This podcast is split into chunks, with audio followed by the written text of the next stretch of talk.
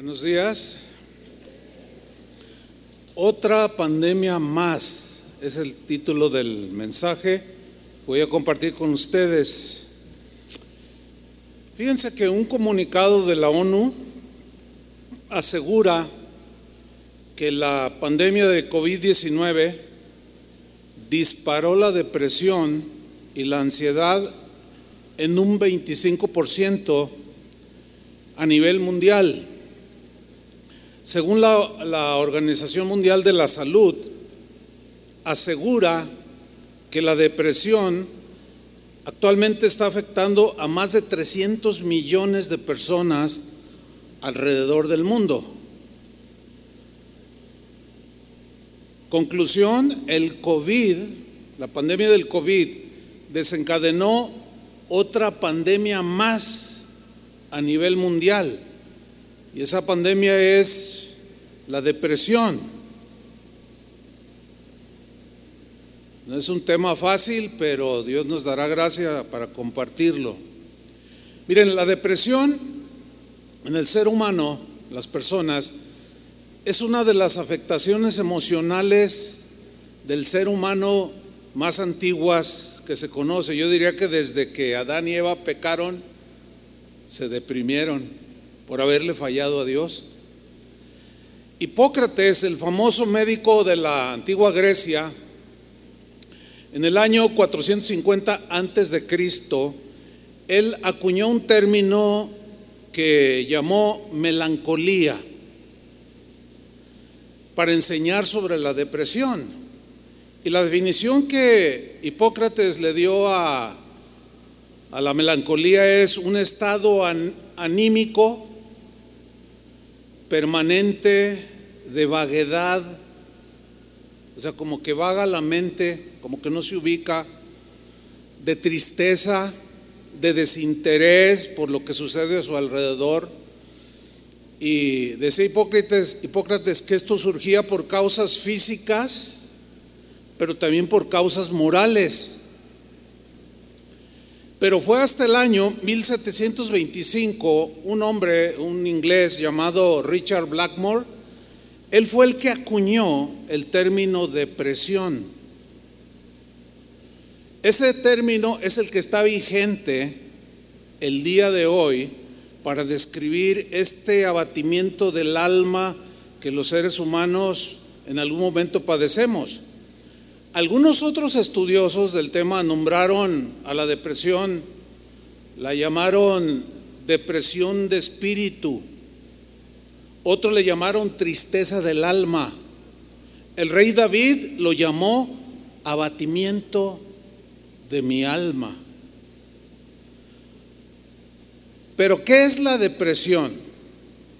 Bueno, la depresión, su etimología viene del latín, depresionis, que significa literalmente hundimiento, pero este tiene un sentido moral, emocional, ¿sí?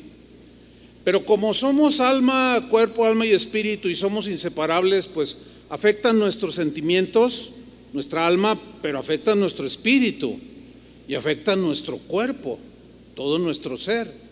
La depresión es una perturbación mental, emocional, que invade lo espiritual, por supuesto, y se caracteriza por un estado de ánimo muy bajo,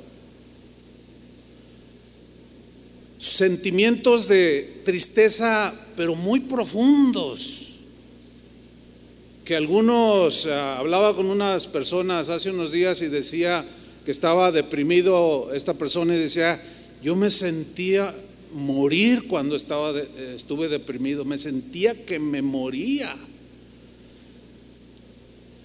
La persona entonces se siente hundida moralmente, emocionalmente.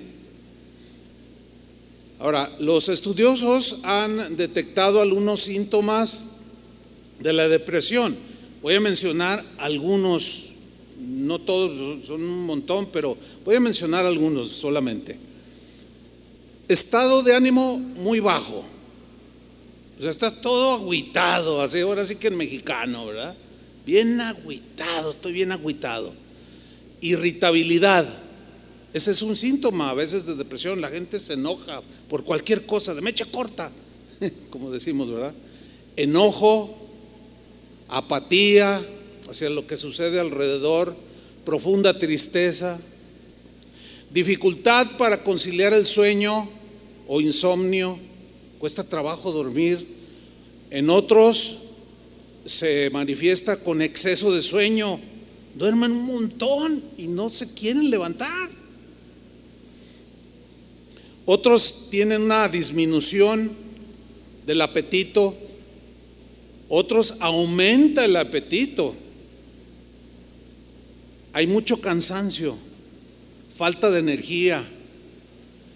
El, alma de la persona, el espíritu, el ser de la, de la persona comienza a tener sentimientos de inutilidad, se siente un inútil, ¿sí? Sentimientos de culpabilidad incluso, en ocasiones odio hacia sí mismo, hacia uno mismo, inactividad, o sea, no tiene ganas de hacer nada, retraimiento de las actividades cotidianas de la vida, sentimientos de desesperanza, de ansiedad, de abandono, con el típico nadie me quiere, nadie me ama. Y en casos muy extremos, que ya hablaremos más en próximas reuniones, pensamientos de muerte, deseos de morir. Y en casos graves, pensamientos de suicidio. O sea, quitarse la vida. Esos son algunos síntomas. Pero la pregunta del millón es esta.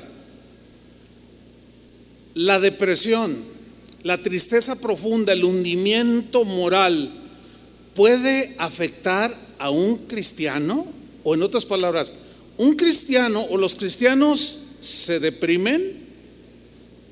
Mire, cuando yo me convertí a Cristo, ya, ya van a ser 47 años por ahí más o menos, las primeras reuniones a las que yo iba, eh, en el tiempo de la alabanza, había un canto, pues ya, ya 47 ya es antiguo para muchos, ¿verdad? Pero es mucho más antiguo que eh, ya, ya existía, tenía sus añitos cuando yo me convertí. Y este canto, probablemente algunos lo habrán cantado o lo habrán escuchado.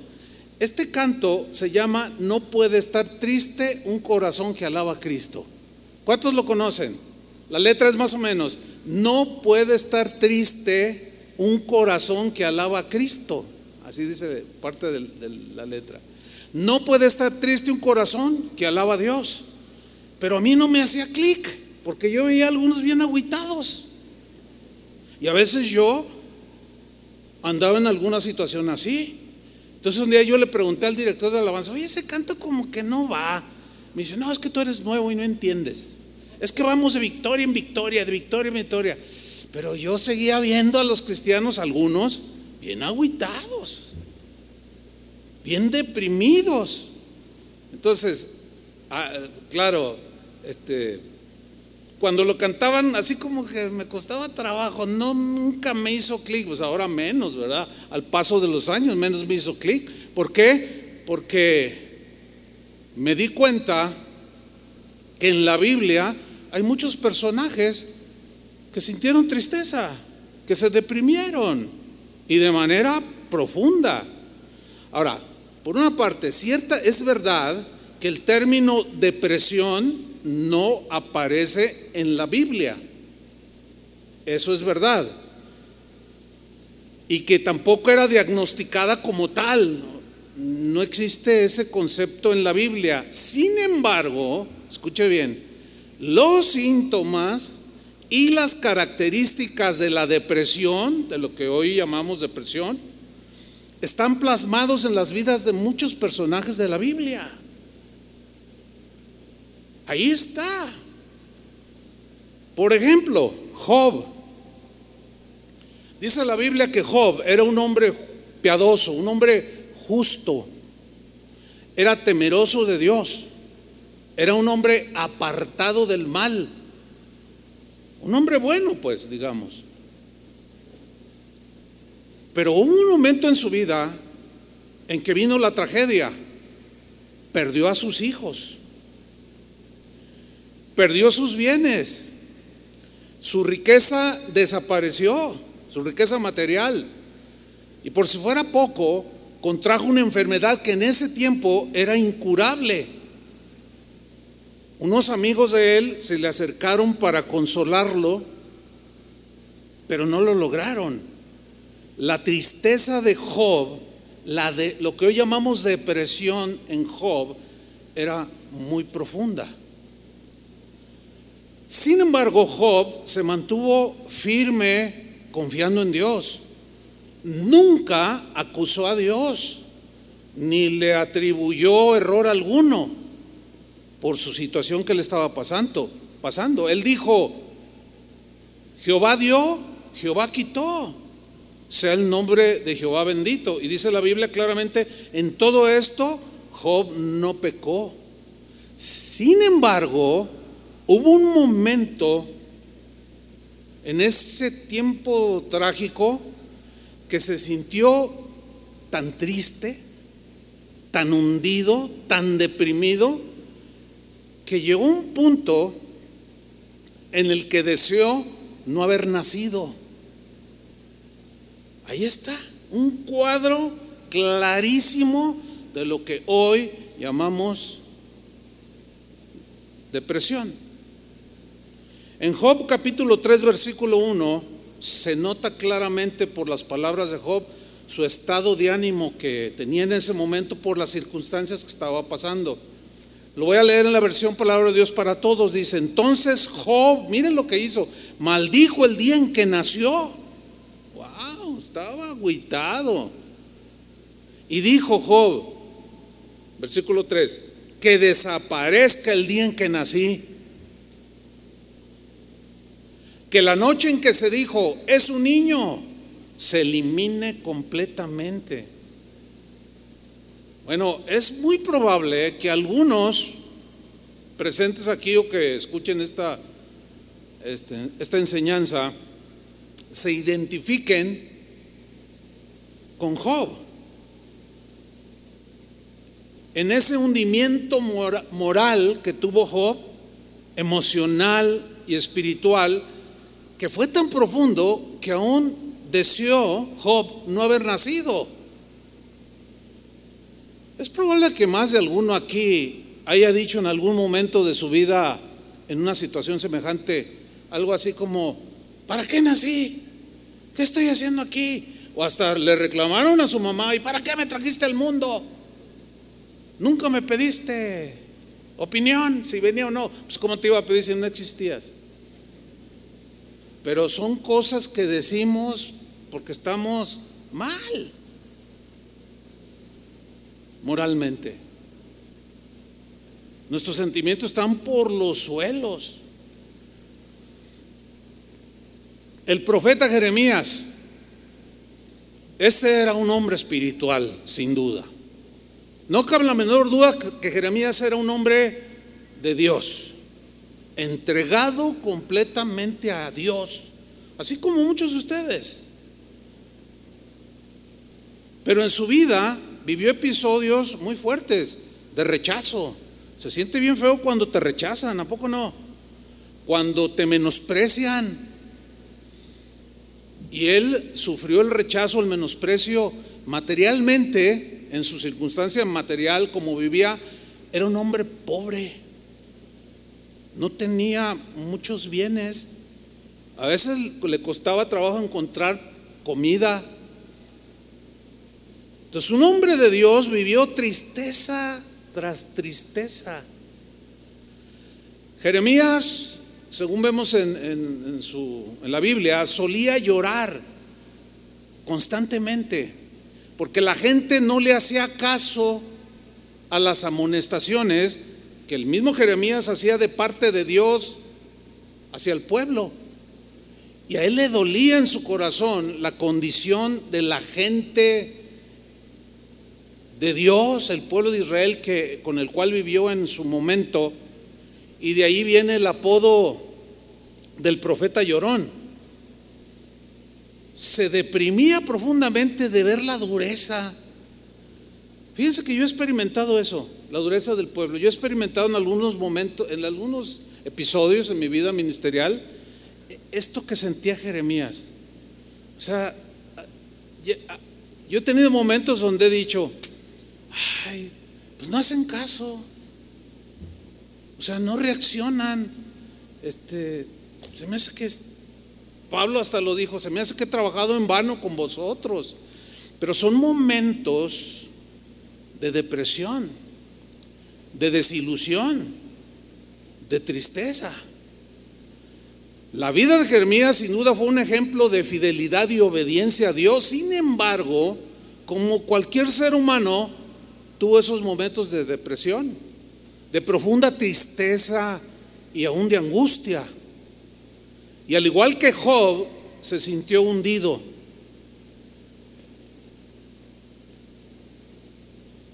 Y cuestionó, en el caso de Jeremías ahora, cuestionó la razón de su existencia. Vamos a ver en, Jeremías capítulo 20. Voy a leer en la versión Palabra de Dios para Todos.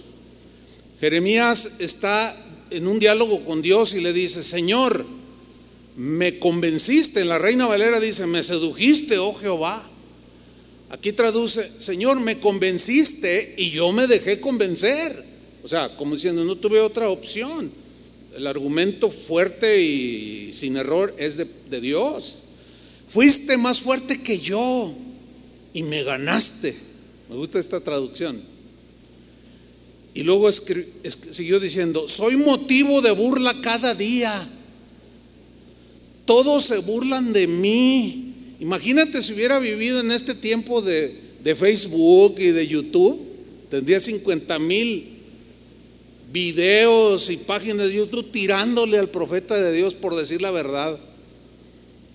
Versículo 8. Cuando hablo, grito, dice, anuncio el dolor y la violencia. Era todo lo que miraba a su alrededor.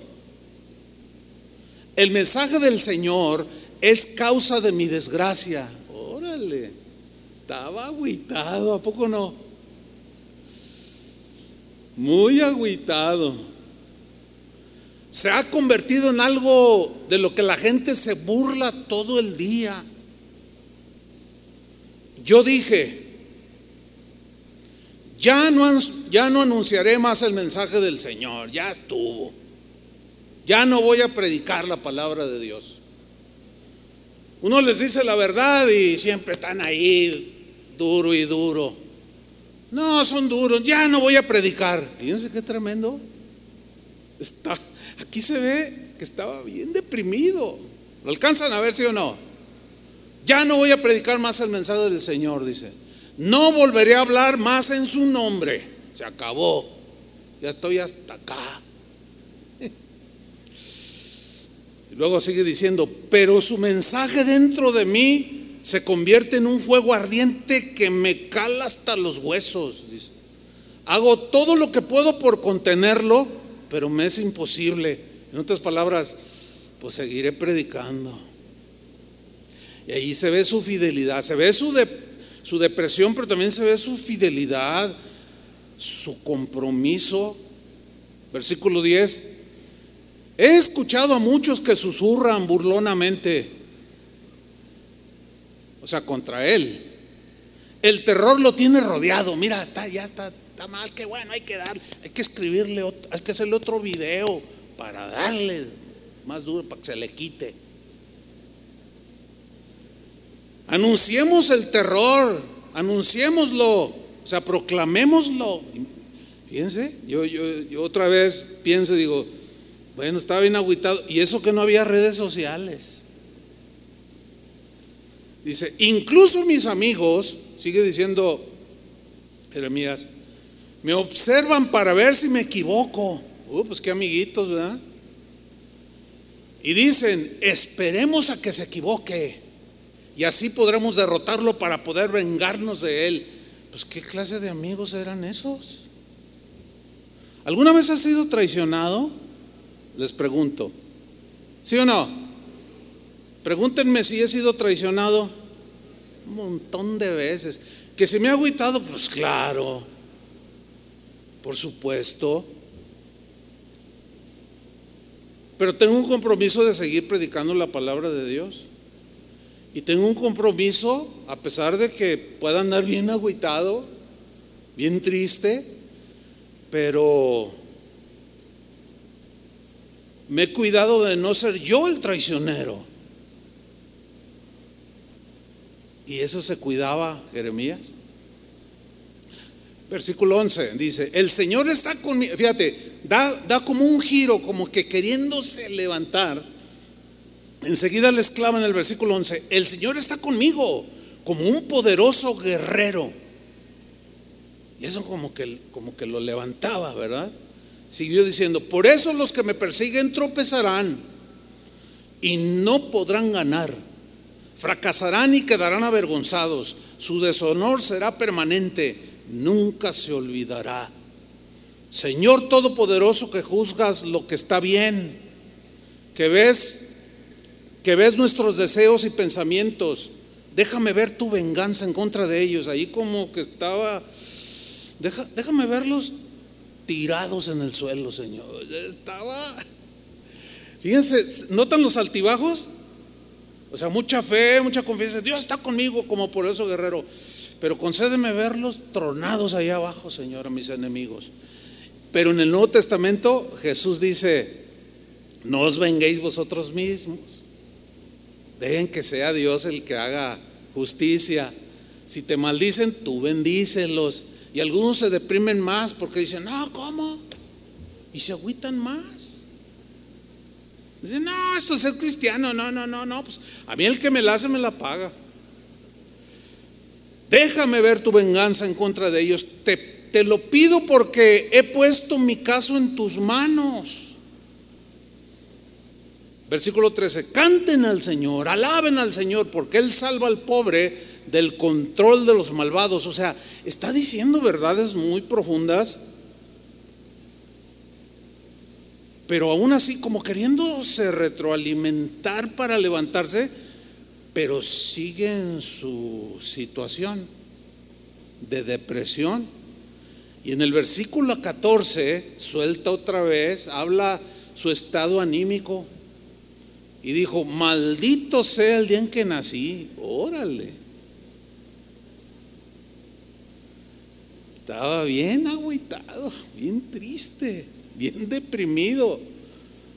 Como es probable que algunos lo estén, de algunos presentes. Maldito el día que nací, maldito sea el día en que mi mamá me trajo al mundo. ¡Wow!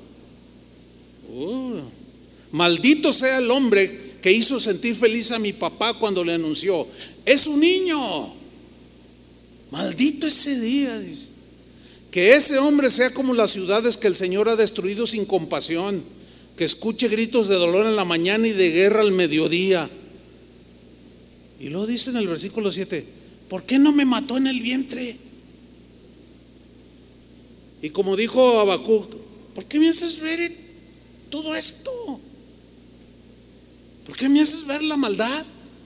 ¿Por qué me haces ver la rebeldía del pueblo? Otro que también se agüitó bien tremendo, pero que terminó diciendo, aunque la higuera no florezca ni en las vides haya fruto, aunque falte el producto del olivo y los labrados no de mantenimiento, con todo yo me alegraré en Jehová. Y superaban la depresión. Entonces vemos aquí a Jeremías. ¿Por qué no me mató en el vientre? Mi mamá habría sido mi sepulcro y yo nunca habría salido de su vientre. ¿Por qué tuve que salir del vientre de mi madre? Para ver todo este dolor y sufrimiento y para pasar lleno de vergüenza el resto de mi vida. Esto es lo que los estudiosos de hoy, de la medicina, llaman una profunda depresión. Elías, otro hombre de Dios, un profeta que oró para que lloviera y ¿qué creen? Llovió, o sea, era un hombre de fe. Después oró para que la lluvia se detuviera y la lluvia se detuvo. Elías fue uno de los que se transfiguró junto con Moisés cuando estaba Jesús con Pedro. O sea, un hombre que está dentro del judaísmo, del pueblo judío, Elías y todos estos hombres que estoy mencionando, son, son los héroes, por decirlo decirlo de una manera. Bueno, el Señor le había dado una victoria tremenda a Elías sobre los profetas de un Dios falso llamado Baal. Ustedes conocen la historia. Dios se, se reveló a él, lo apoyó y se reveló como el único Dios verdadero. Elías le pidió a Dios que mandara fuego del cielo y consumiera un holocausto para que demostrara que era el Dios verdadero y Dios se lo concedió. Y Dios envió fuego del cielo.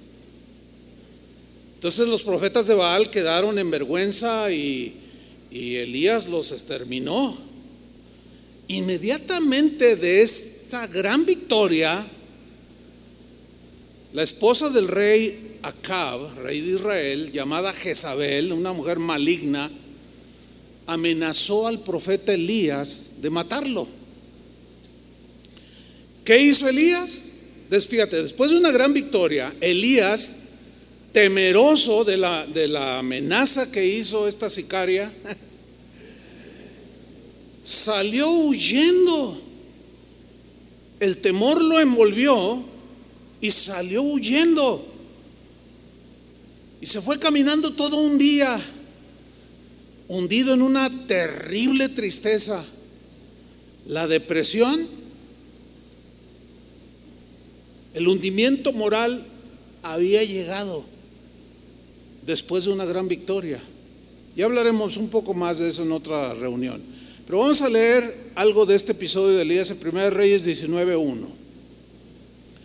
Dice, Acab dio a Jezabel la nueva de todo lo que Elías había hecho, o sea, había exterminado a los profetas de ese Dios falso y de cómo había matado a espada a todos los profetas. Entonces envió Jezabel a Elías un mensajero diciendo, así me hagan los dioses y aún me añadan, si mañana a estas horas yo no he puesto tu persona como la de uno de ellos. Ahora fíjate, Dios le había demostrado que estaba con él, pero algo pasó, es que así somos los humanos. Viene la amenaza y dice en el versículo 3, viendo pues el peligro, ahora cualquiera de nosotros se asusta con, con peligros alrededor, ¿sí o no? Entonces él vio el peligro y se levantó y se fue para salvar su vida. Fíjate, estuvo ante 400 y les ganó a todos. Y una mujer lo asustó. Increíble, ¿no? Bueno, hay quien le, tiene miedo a una cucaracha a una rata y corre todo el mundo por todos lados. ¿Sabían que, que en Génesis dice que Dios pondría temor en los animales, temor al hombre? O sea, los animales nos temen a nosotros. Si no, compruébalo. Compruébalo. Eh, aún el más feroz de los animales siempre nos tienen temor a nosotros. Pero como nosotros vemos al, vemos al tigre o vemos a la serpiente y, corremos. Entonces ellos, eso se, voltea de alguna manera dicen, ah, me tuvo miedo y se van sobres. Entonces Elías, eh, este profeta, ve el peligro y se levanta para huir, para salvar su vida, y vino a Bérseba, que está en Judá, y dejó allí a su criado. Ahora fíjense el versículo 4. Y él se fue por el desierto un día de camino es decir, todo un día caminó. Yo no sé cuánto aguantes tú caminando, pero vamos a poner que, eh, suponer que caminó entre 8 a 10 horas. Yo, yo pienso que sí se debe haber cansado, ¿no? Pero era tal el miedo que no se detenía. Y mientras más alejado de esa mujer él se sentía, a lo mejor se, se sentía más seguro, pero resulta que, que no fue así. Algo en su mente, en su espíritu, en su alma estaba gestándose. Dice que él se fue por el desierto un día de camino y vino y se sentó debajo de un enebro, un arbusto, allí bajo la sombra, pues ya cansado, ya, ya no podía más. Se sentó allí bajo este enebro y deseando morirse. Yo no sé cuántos de ustedes han deseado en algún momento de su vida morirse. Pero eso es muy humano. Dijo, basta ya, oh Jehová. Igual que Jeremías. Algo parecido con Job. Basta ya, oh Jehová, quítame la vida, dice. Bueno, aquí vemos que le dice a Dios, quítame tú la vida. O sea, él entendía que Dios es el que da la vida y solo él podía tomarla. Él nunca pensó en suicidio, tampoco Job, tampoco Jeremías. Judas sí, que también se deprimió después de, dice que arrepentido, devolvió las piezas, las 30 monedas que le habían dado a cambio de traicionar a Jesús. Y dice que arrepentido fue y se ahorcó. O sea, ese arrepentimiento era un remordimiento, era un sentimiento de culpabilidad que lo deprimió a un nivel tan bajo que él sí se quitó la vida. Pero ya hablaremos luego de eso, un poco más. Pero aquí vemos pues al profeta otro hombre de Dios, basta ya Jehová, quítame la vida, pues no soy yo mejor que mis padres. Quítame la vida. Ya no puedo más. Profunda depresión. David, otro hombre de Dios, el cantor de Israel, que escribió la mayoría de los salmos que están en la Biblia, salmos que cuando los leemos levantan nuestro ánimo, pero también nos, nos identifican con un hombre de carne y hueso como lo fue este rey de Israel. A pesar de ser un hombre conforme al corazón de Dios, tuvo episodios en su vida muy difíciles.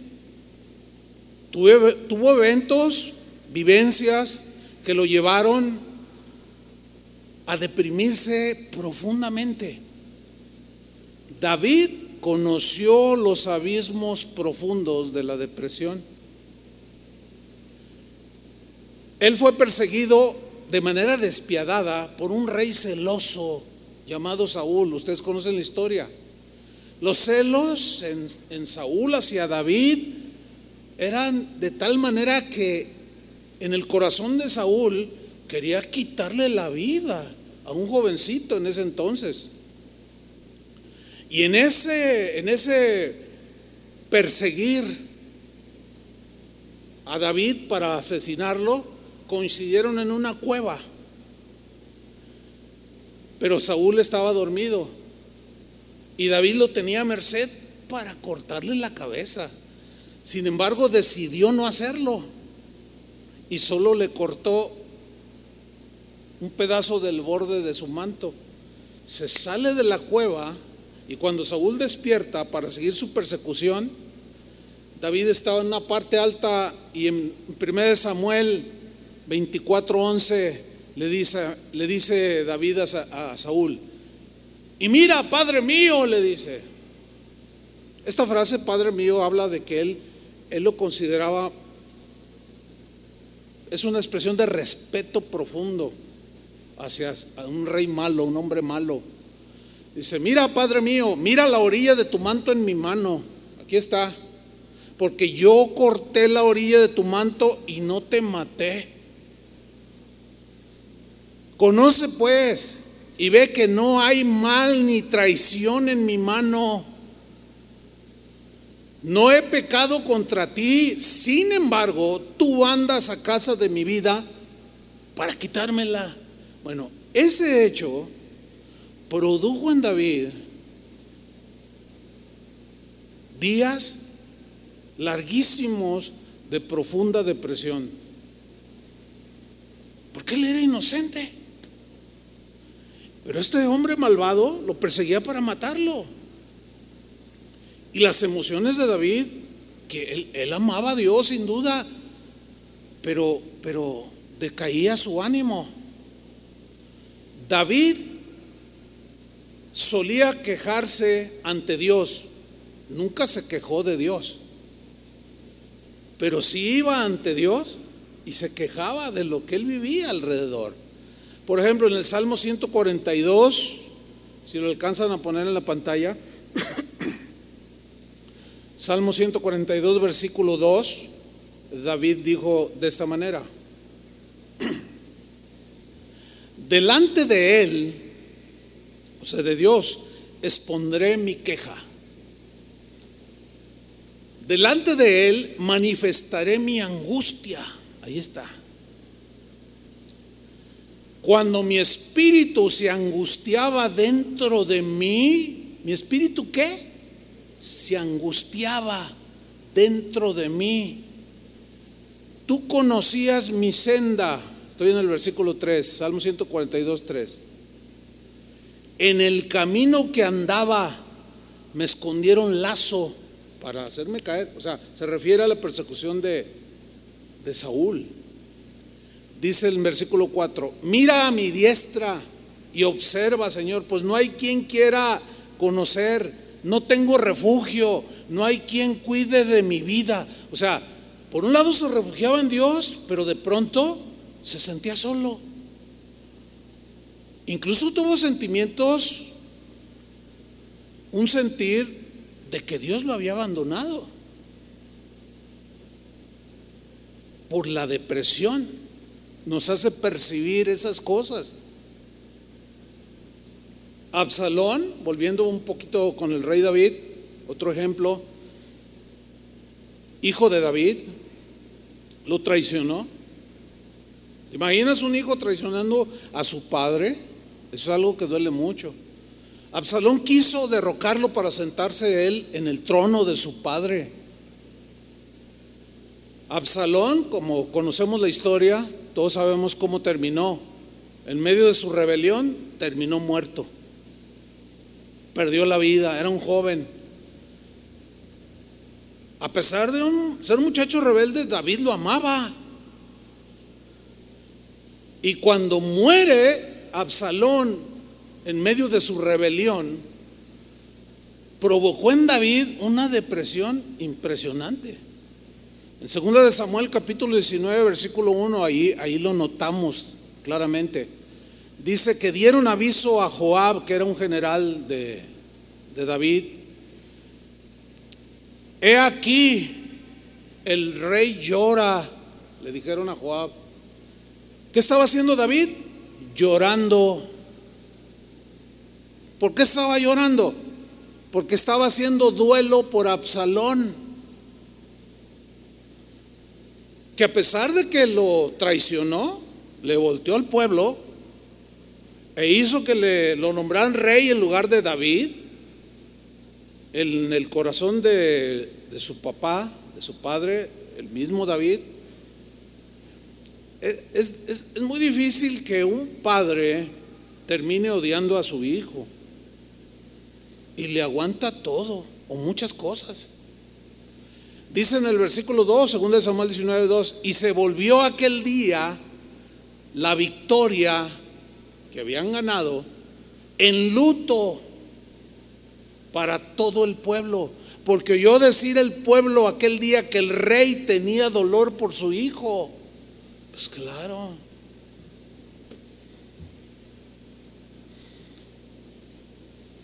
Yo he escuchado a cristianos que dicen, no llores, ¿para qué lloras? Dios está contigo. Pero es que se murió mi papá. Ah, pero ya está con el Señor. Ya, Sí, cálmense. Ya estarás tú en alguna situación así. O sea, tenemos que ser empáticos. Ser empático es como ponernos en las botas de esa persona, en lugar de esa persona. Miren, ese espíritu triunfalista de muchos cristianos, ¿cómo estás? Victoria, gloria, en gloria. Y siempre eh, usan un lenguaje así como muy triunfalista pero son unos derrotados y tienen unos agüites. Muchos terminan hasta abandonando a Dios en medio de esa depresión. No, no, no, tenemos que estar conscientes que somos seres humanos. Entonces dice, el rey tenía, tiene dolor por su hijo y está llorando. pues ¿qué esperaban, oiga? Ayer una familia de aquí de la congregación perdió a su hijo, antier. Un hijo de 19 años. Ninguno cometa una, una, una indiscreción de, ¿para qué llora hermano? Cristo está en control de todo. Hermanos, hay que tener ese sentido común. Y dejemos el triunfalismo a un lado y, ubiquemos en las realidades de las cosas. La Biblia no esconde absolutamente nada en cuanto a las reacciones que tenemos aún los cristianos, los hijos de Dios. Pero sigo leyendo, versículo 3. Y entró el pueblo aquel día en la ciudad escondidamente, como suele entrar a escondidas el pueblo avergonzado que ha huido de la batalla. Mas el rey cubierto el rostro, imagínense, lo hagan una, una imagen en su, en su mente, clamaba en alta voz, Hijo mío, Absalón, Absalón, hijo mío, hijo mío. Estaba bien triste, bien deprimido. ¿Qué hacer en casos así? Mira, algunos dicen, ¿qué le digo? ¿Qué le digo? Mira, lo mejor es no decir nada, muchas veces. Simplemente llegar con el que está en duelo y abrazarlo y no decir nada, porque algunos ay, me ha tocado, pues una de las funciones de, los pastores es casar gente, entre otras, casar jóvenes, parejas, pero también sepultarlos a ustedes. Y he visto cada caso bien triste, hermanos. Yo a veces nomás yo así una señal, mm, cállate, hermano. Muchas veces queriendo ayudar, regamos todo por todos lados. Terrible. No, no, no, no, tenemos que ser prudentes, tratar de sentir lo que está sintiendo la otra persona. Fíjense que hace como tres semanas, de ahí surgió este mensaje. Tengo tres semanas trabajando con este tema, porque de pronto empecé a sentir ese agüite y yo, Señor, pero, este, a ver, y empecé a examinarme y el Señor, fíjense cómo, cómo funcionó. Me dijo, no, no, no, no, no es, es que te estoy haciendo sentir a ti lo que, lo que muchos de mis hijos ahorita están sintiendo. Entonces yo capté inmediatamente, ah, ya sé por dónde, ¿quieres que comparta de esto? Exactamente. En cuanto empiezo a, a estudiar todo, se me fue eso. Pero yo lo sentí. Esto es algo espiritual. Porque sin duda que hay gente deprimida. Algunos perdieron sus trabajos. Otros el aislamiento por la pandemia los descontroló sobremanera. Fíjense qué reacciones tan diferentes. Otros hablan de que qué bendición fue para mí la pandemia. Pero si tú ves a alguien que no está en la misma condición así, no, para mí fue una bendición porque me reencontré con la familia, pero no siempre, no, no todos manejamos las cosas igual. Entonces, si tú escuchas a alguien que dice, no, es que yo estoy bien agüitado porque es que ahí confinado y mi trabajo, y, ay, no es para tanto, ¿qué? ¿Dónde está, dónde está la fe? Sí, tranquilo. Es que no todos procesamos igual. Hay gente más fuerte que otra y hay otros que son más débiles. La Biblia dice que sostengamos a los débiles. Entonces ahí está David bien triste por su hijo. Entonces, vemos a través de, de, estos pasajes que acabo de leer que hay distintas razones, circunstancias tan diversas por las que los cristianos pasamos y que en algún momento, en algunas de estas circunstancias que vivimos, podemos caer en una profunda tristeza, en una depresión. ¿Sí? Como ya vimos en el caso de David, la pérdida de un ser querido, de alguien cercano como tu padre, tu madre, un hijo, bueno, hay gente que se repone más rápido que otros. A los tres meses ya están bien sólidos. Otros pasa un año y los ves, ¿cómo estás? No, pues es que, este, hermano, ánimo, mira el Señor, este, te va a fortalecer, déjame orar por ti, porque todos procesamos diferente. La pérdida del trabajo es otra razón en, la que, provoca que algunos entren en esas etapas de profunda tristeza y depresión, problemas matrimoniales, que hay casos que llegan al divorcio y esto, esto deprime a las personas. Temores, fracaso en los negocios, desprecio, rechazo de los demás, burlas, calumnias, bullying que le llaman, ¿no? La, estar ahí burlándose, pobreza, falta de recursos económicos, enfermedad o enfermedades y mil razones, ¿eh?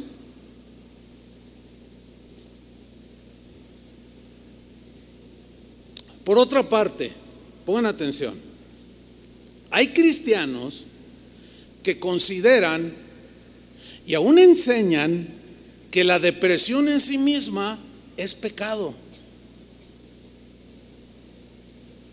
Y pues aquí lo que resulta es que sale peor el remedio que la enfermedad. ¿Por qué? Porque este concepto erróneo ha hundido más a los que están en depresión. Yo, tengo algunos amigos que son predicadores, algunos son teólogos y conozco muchos predicadores. Y el otro día estaba escuchando, hace un tiempo estaba escuchando a uno que es muy, es un hombre muy respetado, es un hombre entendido en la palabra. Y yo estaba escuchando un mensaje, su tema no era la depresión, pero algo mencionó de la depresión, dice, dice, sin embargo, dice, eh, aquel que se deprime está pecando porque la depresión es un pecado. Y me brincó y dije, no, ¿cómo va a ser la depresión pecado?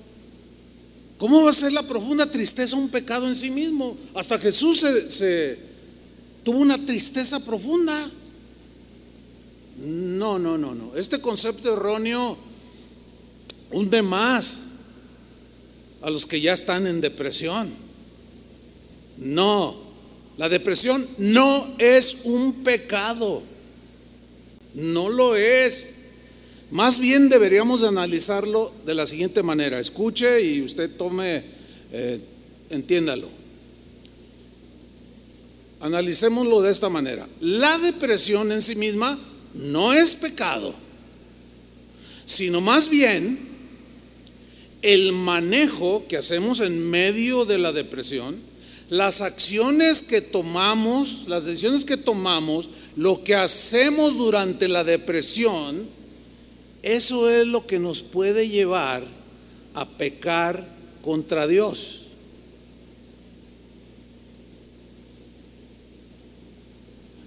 Jeremías, maldito el día que nací. Ese, ese, ya, ya la depresión, o sea, la acción que tuvo él rebasó, porque Jesús, ya hablaremos un tema exclusivo en las tristezas de Jesús y él, él, tuvo momentos de tristeza muy profundos y sin embargo, bueno, como hombre, para identificarnos, identificarse con nosotros, él padeció todo, dice la Biblia, pero sin pecado. Entonces podemos aprender de él. No, no. La depresión en sí misma no es pecado, sino lo que hacemos cuando estamos deprimidos. Eso es lo que nos puede conducir. Es como la... Eh, eh, lo que nos puede conducir al pecado es como la tentación. La tentación en sí misma no es pecado. ¿Verdad que no? Porque Jesús mismo fue tentado. No. El pecado es ceder a la tentación y violentar los mandamientos de Dios. Entonces, en ese mismo pensamiento es que la depresión, el entrar en tristeza profunda como David, pues ¿cómo, cómo estaba pecando David? Porque, porque, lo estaba, porque estaba bien agüitado y triste y hundido, porque lo perseguía Saúl. No, no, ¿cómo va a ser pecado eso? ¿Me estoy explicando? Digo, con todo respeto para los que piensan que sí es pecado, ¿no? A lo mejor hace falta un poco de análisis. Cualquiera nos podemos equivocar en algunos conceptos, pero yo considero que por lo que veo en la Biblia, eh, Estar triste o deprimido no es en sí mismo pecado, pero cuando estamos allí es donde donde necesitamos la gracia de Dios, ¿sí o no? ¿Verdad que sí? ¿Para qué? Para no hacer tonterías, decir tonterías que luego nos estemos lamentando toda la vida. O por un buen tiempo llevar un sentimiento de culpabilidad. ¿Por qué dije esto? ¿Dónde estaba mi cabeza? ¿Por qué hice esto? Pero ya hablaremos un poco más de eso. Hay quienes están deprimidos ciertamente y blasfeman contra Dios. Ahí ya está, ya está la depresión, están en la depresión, pero su accionar es totalmente fuera de control ya. Y blasfeman contra Dios. Otros están deprimidos y terminan abandonando a Dios, se alejan de Jesús, abandonan el, Evangelio. No, no, a mí, para mí, no. Y, y hasta ateos se vuelven algunos. Otros abandonan a su familia. En casos extremos, como, hemos mencionado, algunos terminan quitándose la vida. Pero, ¿cómo enfrentar la depresión y salir de ella lo más pronto posible? Voy a mencionar tres tres eh, remedios, lo voy a, voy a llamarlo así, bíblicos para enfrentar la depresión y salir de ella lo más pronto posible. El primero está en Santiago, capítulo 5, versículo 13. ¿Qué hacer cuando estás deprimido, triste? Dice Santiago, ¿está alguno entre vosotros afligido? Haga oración. Ahora, yo quiero poner énfasis en la palabra afligido, porque la palabra griega que se traduce por afligido también se puede traducir por sufrimientos, penalidades. También se puede traducir como tristezas que producen los problemas diarios de la vida. A ver, hay que volver a leerlo. ¿Está alguno entre vosotros sufriendo por alguna situación? ¿Se le murió un, ser querido? ¿Está alguno entre vosotros afligido? ¿Está muy triste? ¿Está angustiado? ¿Está deprimido porque lo despidieron del trabajo? ¿Qué hay que hacer? Dice Santiago. ¿Haga qué? Oración. Pero es que no tengo ganas. Si cuando están bien las cosas algunos no tienen ganas, pero ahí es donde, donde lo aprendido a través de lo que del tiempo que tú tienes de cristiano es lo que vas a, pedir la gracia de Dios que te dé la fuerza para ponerlo por obra. No es de sentir, es que eh, lo haces porque así instruye Dios. ¿Cuál es la razón de tu tristeza? No, pues ora. Mire, hay gente que dice, pastor, yo quiero un consejo. Fíjense que dice, pero no me diga eso simplón, esas respuestas simplones desde que ore. Le llama simplón a lo que el Espíritu Santo inspiró para escribir, hermanos, por favor. Yo sé que algunos están deprimidos, pero no exageren. No ofendan a Dios diciendo eso simplón. Ahora, yo sé que hay de depresiones a depresiones, ¿eh? Sé que muchas cosas tienen que ver por circunstancias, pero también hay por desequilibrios químicos del cerebro. Ese es otro, lo tocaré en otra enseñanza, que es cuando hay que ir al médico. ¿sí? Pero aquí estoy enfocándome en esto. ¿Está alguno sufriendo? ¿Está triste? Eh, ¿Está con penalidades? Ah, ¿Qué, qué dice? Haga oración. Ahora, de los que están aquí o que me estén escuchando. Si estás en una situación así, ¿qué tienes que hacer? Orar. Ora a Dios. Es que no me sale nada. No, pues simplemente es como cuando orar es tan sencillo como cuando vas al médico, a ver qué tiene. No, no, fíjese, doctor, aquí, que acá, que le das. y luego hasta tú solo te pones el remedio. Y se me hace que con eso se me quita, ¿verdad, doctor? Y los doctores a veces nomás se ríen, ¿verdad, doctor? Porque a veces la gente dice, ay, me duele aquí. Oiga, no sé, y se empiezan a diagnosticar solos. Haga oración. Lo que está diciendo aquí la Biblia es que en tiempos de tristeza, de depresión, oren, oremos con fe y confianza que Dios nos va a ayudar. Nos va a ayudar a sobreponernos para salir pronto de ese estado de tristeza y de depresión. Número dos, meditar en la palabra de Dios. Pero esta meditación tiene la idea de reflexionar. Reflexionar es detenerte en lo que estás leyendo y analizar cada palabra, cada frase, cada oración.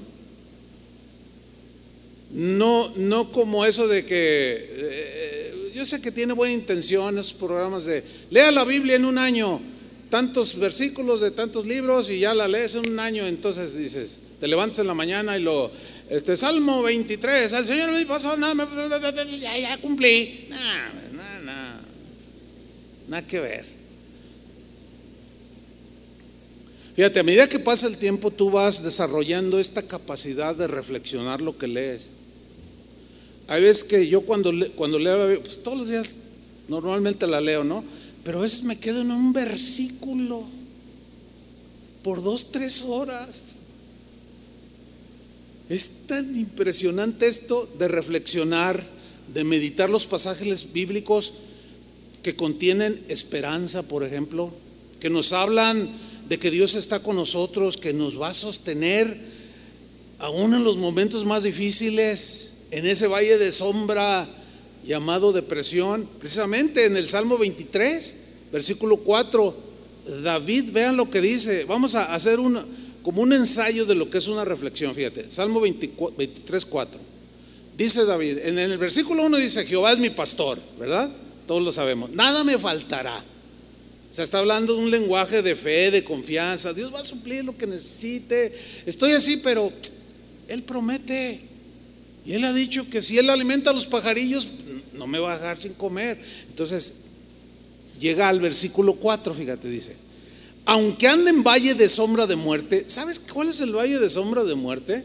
Había un valle en Israel que, aunque el sol estaba ahí en eh, su apogeo, eran tan altas las montañas que solamente un par de horas el sol entraba directo cuando estaba en el cenit, pero cuando ya tenía una salida que estaba inclinada, había sombra y era oscuro. Y luego ya daba daba su recorrido y siguió, daba en el cenit un poco de luz, un par de horas, y después otra vez como que se escondía la luz por lo alto de las montañas. Y en, ese, en esos valles de sombra pues, solían esconderse los bandoleros, fieras salvajes. Y fíjate lo que dice David, aunque ande en valle de sombra de muerte, yo quiero enfatizar y así se reflexiona la palabra aunque. Ahora sí que es, si le aunque, ¿eh? Aunque, ¿qué significa aunque? A pesar de qué. Porque muchos lo leen, aunque eh, anden en valle de sombra de muerte, o sea, lo leen, pero lo entienden mal. Lo entienden como que nunca van a pasar un valle de sombra de muerte porque Él está conmigo. No, no, no. Dice, aunque vaya yo en ese valle que está oscuro. Hay una profunda oscuridad ahí. Dice, aunque a pesar de que yo pase por esos tiempos, por esos lugares, por esas circunstancias de sombra de qué? de muerte porque las montañas tapaban el sol y hacían esa sombra que se hacía espesa y oscura. Y él le llamó, hablando metafóricamente, valle de sombra de muerte. Ahí está. Dice, pues aunque vaya yo allí, dice, atravesando ese valle de sombra, no temeré mal alguno. Y luego dice la razón, porque tú estarás conmigo. ¿En dónde? En medio de ese valle de la depresión. Allí está Dios, que no lo sientas es diferente. Pero acuérdense que no estamos por lo que sentimos, sino por lo que creemos, vivimos. Por fe andamos, no por vista. ¿Cuántas veces yo no he sentido a Dios? Ha habido reuniones en que siento la presencia, así como congregación, que siento la presencia bien tremenda que hasta se me salen en ocasiones el llanto, las lágrimas de, la presencia del Señor, de la paz, del gozo. Pero hay veces que no siento ni el aire. Pero a través de los años vamos aprendiendo a vivir por fe. A veces, ¿cuántas veces yo me he parado en una plataforma así, en un púlpito como este, con los mínimos deseos, y a veces sin ningún deseo de predicar nada? A lo mejor hasta deprimido vengo. Pero como sé que no ando por lo que sienta, aunque ande en valle de sombra, yo sé que tú estás conmigo, aunque no te vea, aunque no te sienta tú estás ahí, porque Él prometió, sí o no, tú estarás conmigo. Yo estaré con vosotros todos los días hasta el fin del mundo. Entonces ahí está el Señor. Pero todo que estoy tan aguitado. Pues es que así somos los humanos, incluyendo los cristianos. Y si estás así, Él está allí. No temeré mal alguno porque tú estarás conmigo. Pero luego en el Salmo 43, el mismo David, fíjate lo que dice, júzgame, oh Dios, y defiende mi causa. Líbrame de gente impía y del hombre engañoso e inicuo. Saúl lo seguía persiguiendo. Pues tú eres el Dios de mi fortaleza Está diciendo verdades bien profundas, ¿eh? Tú eres el Dios de mi fortaleza. Y luego hace una pregunta que parece contraria a lo que está diciendo. Tú eres el Dios de mi fortaleza. Y luego dice, ¿por qué me has desechado? Estas circunstancias en los seres humanos, Dios las entiende perfectamente. Nos comprende. Así somos. De pronto, ¿por qué me has desechado? No, no lo había desechado, pero él tenía esos sentimientos de que ya ni Dios me oye.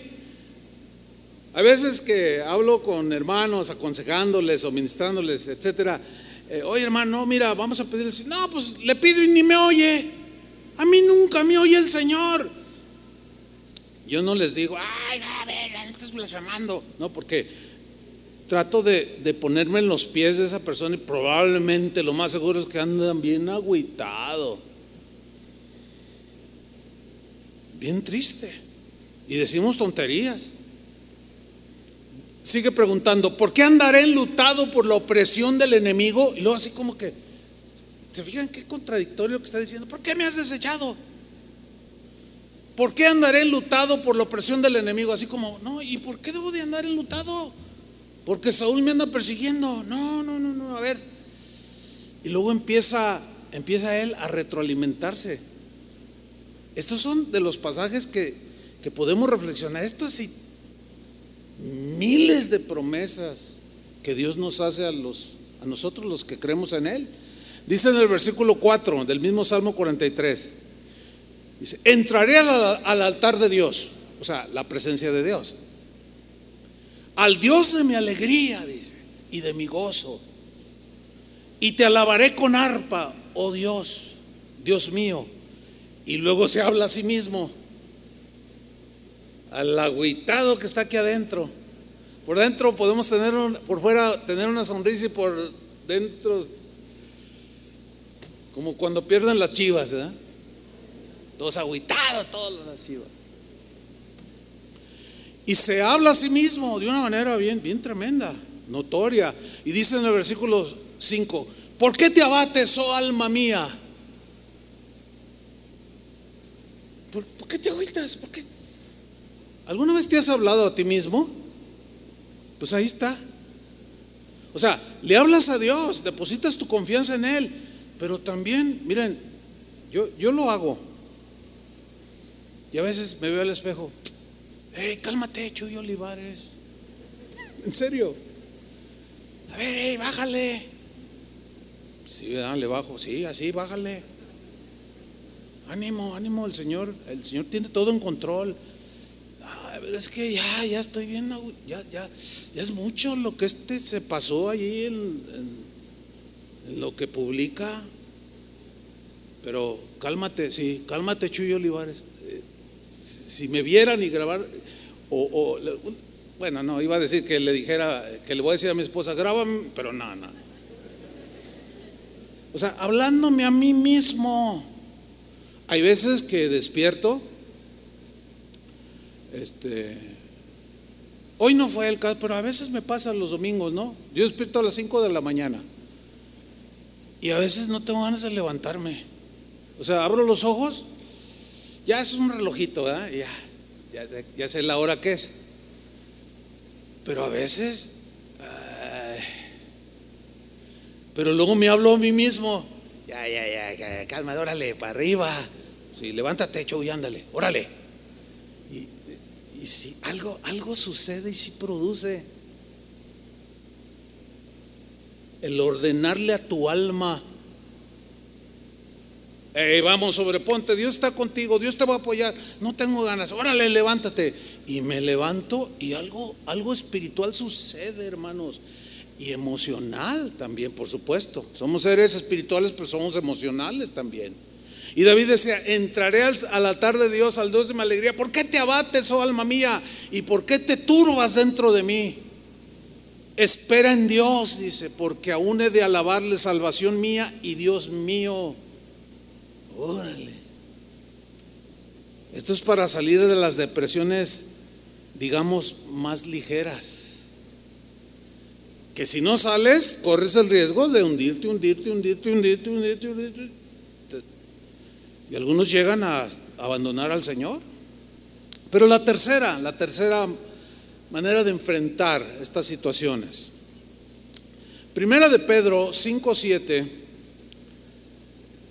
dice así, dijo Pedro lo siguiente, echando toda vuestra ansiedad sobre él, porque él tiene cuidado de vosotros. Ahora, meditando o eh, analizando un poco el texto para sacarle un significado más profundo que lo podamos entender, aquí lo que resalta es el verbo echar o poner. Pero también resalta la palabra ansiedad. Lo, alcanzan a ver ahí, ¿verdad? Pero también antes de ansiedad dice toda vuestra o sea, ¿cuánta ansiedad hay que echarla delante del en el Señor? ¿Cuánta ansiedad? ¿Cuántas preocupaciones? ¿Cuántas tristezas? ¿Cuántas aflicciones?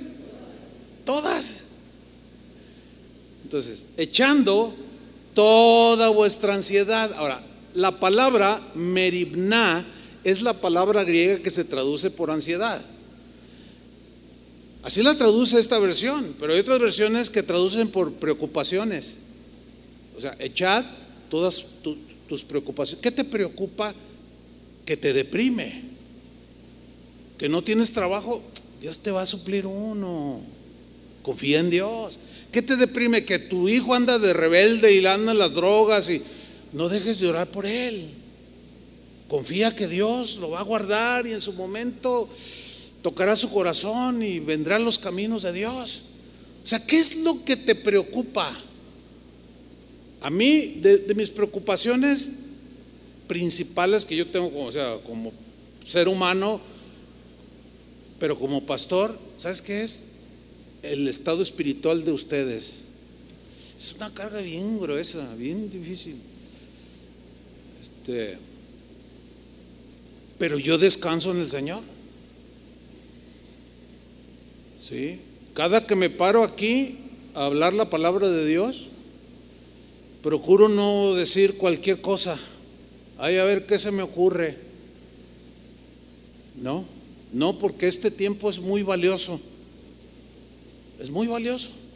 Esta hora, hora y cuarto, hora veinte, hora y media, es sumamente importante para mí como pastor en relación con ustedes. Por eso, cuando se distraen, cuando se están durmiendo, me agüita. Se los digo con claridad. Miren, a veces me tengo que contener. A veces agarro la, así un poco, y la tapo, así, pero con ganas de... Nah, no sé qué, eso es broma. Como cuando estábamos en la escuela, yo, me acuerdo, había un maestro que este, batallaba para enseñar, o sea, nos costaba trabajo entenderle, entonces muchos se dormían, pero se llevaba la casa, la caja de gises, de esos largos, ¿se acuerdan? Y tenía una puntería el tremendo. Tres veces me dio en la frente a mí. Dice, echando toda vuestra ansiedad, tus preocupaciones, tus aflicciones, aquello que te deprime, que te lleva a la tristeza. ¿Qué tienes que hacer? Echando, poniendo todo eso sobre Él. ¿Se acuerdan lo que dijo Jesús? Vengan a mí los que están trabajados y cargados. ¿Por qué lo dijo? Porque Él sabe, Él sabe perfectamente que cuando vamos a Él descansamos. Pero cuando no vamos a Él y seguimos con nuestros rollos, y en este caso que nos deprimen, estamos todos agobiados y cargados y nunca se me olvidará cuando yo le decía al que fue nuestro pastor y tutor por toda la vida, el, hermano Pablo, que ahorita goza de la presencia de Dios. Nunca se me olvida este episodio, yo lo he contado en otras ocasiones.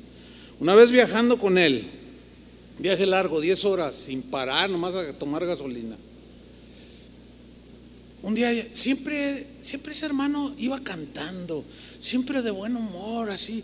Y un día le dije, oye hermano, este, usted no tiene aflicciones, ¿verdad? Usted no tiene así momentos. Y volteó, y yo iba de copiloto y, se empezó a reír, ja, ja, ja, ja, oh, hermano. Yo, hermano, pues, dice, este, le digo, es que no se le nota. ah, porque él me dijo, tengo más que tú y ni te imaginas, 50 veces más que tú. Y yo lo vi y dije, no, no, me está cotorreando. Dice, no, espérame, espérame, Chuy, me dice. Que no se me note es otra cosa. Porque he aprendido a descansar en Dios. Y eso es lo que tú tienes que ir aprendiendo. Dice, mira, yo no puedo con toda la carga de escuchar a las personas que aquel se le murió el hijo, que aquel le dio COVID, está muriendo, que aquel perdió el trabajo, que aquel, aquel engañó a su esposa. ¿Se imaginan toda esa basura? ¿Quién la aguanta? ¿Qué ser humano aguanta eso?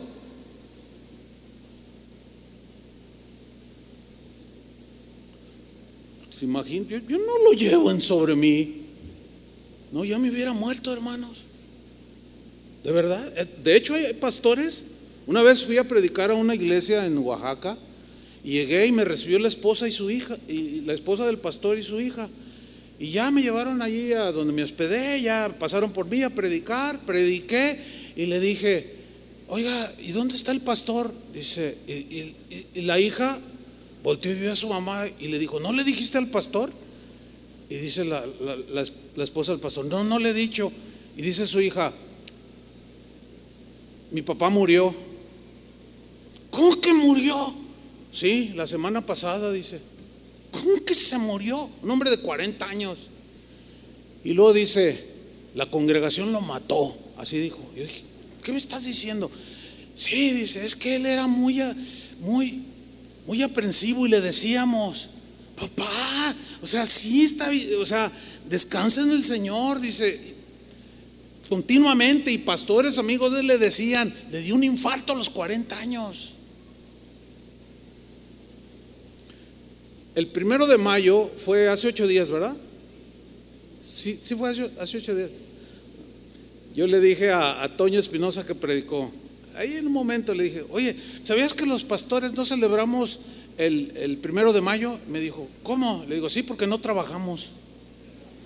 Porque muchos creen en su ignorancia no saben lo que dicen cuando hablan mal de un ministro de Dios. Eh, no hacen nada, se le pasan orando, no trabajan y, quieren que los mantengan. Y cállese la boca.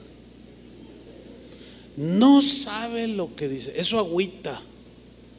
Y muchas otras cosas más. Yo le dije a Toño, Toño Espinosa que predicó hace ocho días, nunca había predicado, al menos que yo recuerde, los tres reuniones del sábado y las dos del domingo. Y le dije, oye, Toño, ¿predicas las tres? Y me dijo, sí, sí, cómo no. Entonces yo así entre broma le dije, al final, a ver, a ver cómo te sentiste. Y ya al final se acercó conmigo y me dice, pastor, misión cumplida. Y luego lo vi y le dije, ¿cómo te sientes? Y se le veía el rostro cansado. Y le dije, ¿qué hubo? Y dice, no, pastor. Le digo, pues yo tengo, yo tengo 40 años así. Pero es la gracia de Dios. yo no estoy diciendo que yo, yo, yo. No, yo me hubiera muerto por su culpa. Ya me hubieran matado. Y se murió el pastor de 40 años. No, hermano, es que es que es mucho.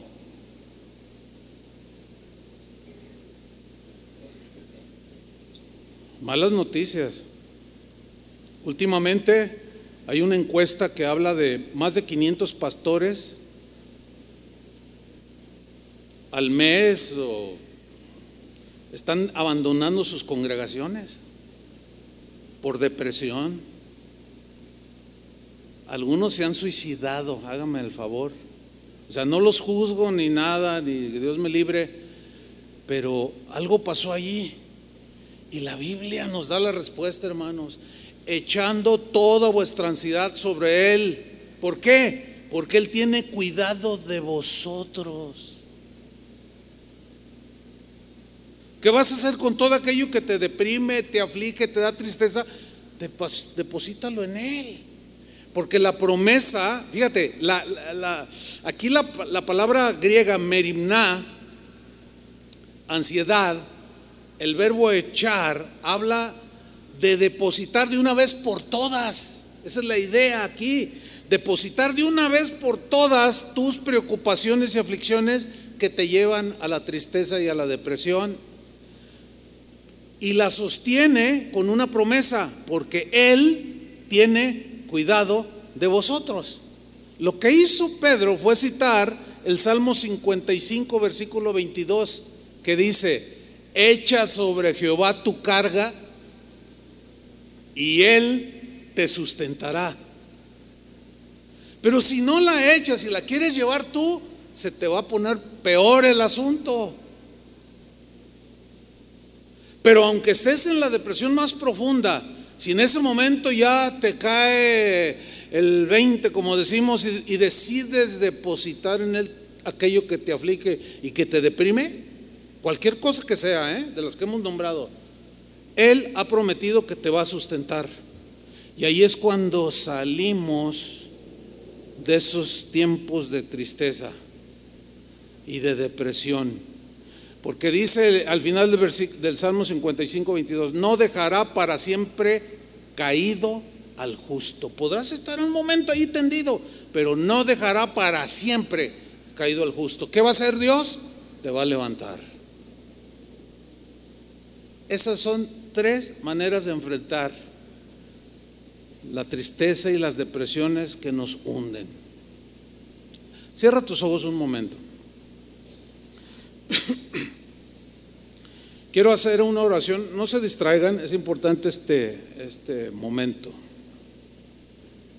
Cerrar los ojos evita, evita, entre otras cosas benéficas, distraernos. A lo que voy es esto, hermano, sí con sus ojos cerrados. El tema lo amerita.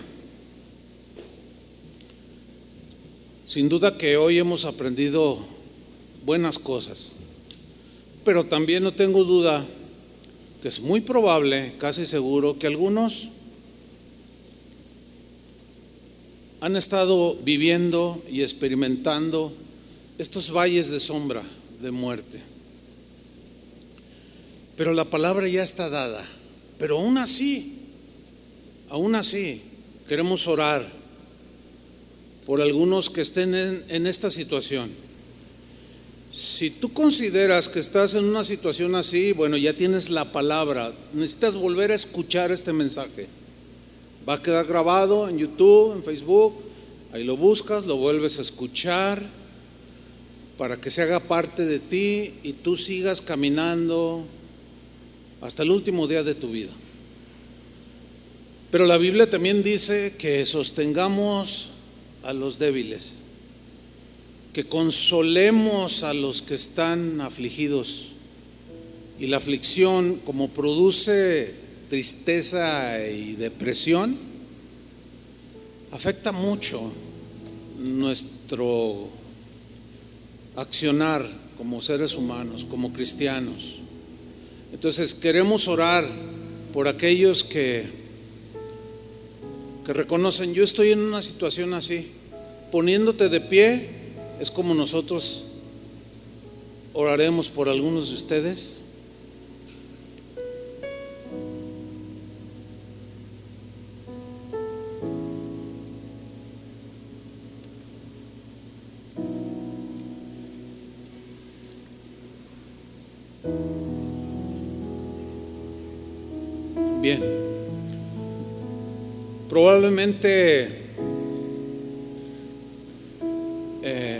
De, de ustedes que están de pie han tenido reacciones que los han llevado a transgredir la, la palabra de Dios. En sí misma la depresión, como establecimos, no es un pecado en sí mismo, sino lo que hacemos o decimos cuando estamos en ese valle de sombra. Lo que primero vamos a hacer es pedirle perdón al Señor. Si entendió el mensaje, Dios te va a sacar rápido de ahí. Dile al Señor esta oración, Señor, tú entiendes mi levantarme, mi, sentarme, entiendes mis pensamientos, todos mis caminos te son conocidos. y tú estás al tanto de esta circunstancia mía, de depresión, de tristeza, de incertidumbre, de inseguridad, que me ha provocado decir cosas que no están bien. Perdóname, Señor. Dile al Señor, perdóname. Perdóname, límpiame con tu sangre preciosa y ayúdame, Señor con tan solo una poquita de tu gracia para seguir adelante. Recibo tu perdón y lo que hago ahora, Señor, delante de ti es echar, poner sobre ti eso que me deprime. Ahora, tú vas a hacer y a depositar sobre él, sobre los lomos de Jesús. Esa es la idea de poner encima, Él va a llevar esa carga. Como Él es todopoderoso, Él es el único que puede llevar las cargas de todos nosotros. Ya no la lleves más tú. Si es falta de recursos económicos, echa esa preocupación. Si son ofensas, calumnias, cosas, lo que sea que te lleve a esa depresión, échalo delante del Señor. Dile, Señor, pongo sobre ti todas mis cargas, toda mi ansiedad, todas mis preocupaciones, mis aflicciones, todo aquello que me ha producido esta depresión, esta falta de, de seguir viviendo, de seguir adelante, esta depresión, esta tristeza que me ha impedido hacer las cosas que tengo que hacer como padre, como madre, como, ser humano, como cristiano. Tú nos escuchas, Señor. Y tu promesa es que tú tienes cuidado de nosotros. Nosotros confiamos en tus promesas y en este momento, Señor, oramos por nuestros hermanos que están en esta situación. Que tú, Señor, les tiendas la mano y que ellos tomen esta circunstancia como una oportunidad para aprender, para seguir creciendo y al final para ayudar a otros que puedan estar en una situación así. Que tu palabra, Señor, se anide en los corazones y dé fruto. Dé fruto y el gozo del Señor venga aún en medio de la tristeza, por la confianza que produce la fe en tus promesas. En el nombre de Jesucristo, dejamos todo esto en tus manos, recibimos tu perdón y recibimos tu ánimo, Señor. Levanta nuestro ánimo, levanta nuestra alma. ¿Por qué te abates, alma mía? Espera en Dios, porque aún he de alabarle. Salvación mía y Dios mío. Amén. Ánimo hermanos, Dios está con nosotros. Dios está con nosotros. Den un aplauso al Señor.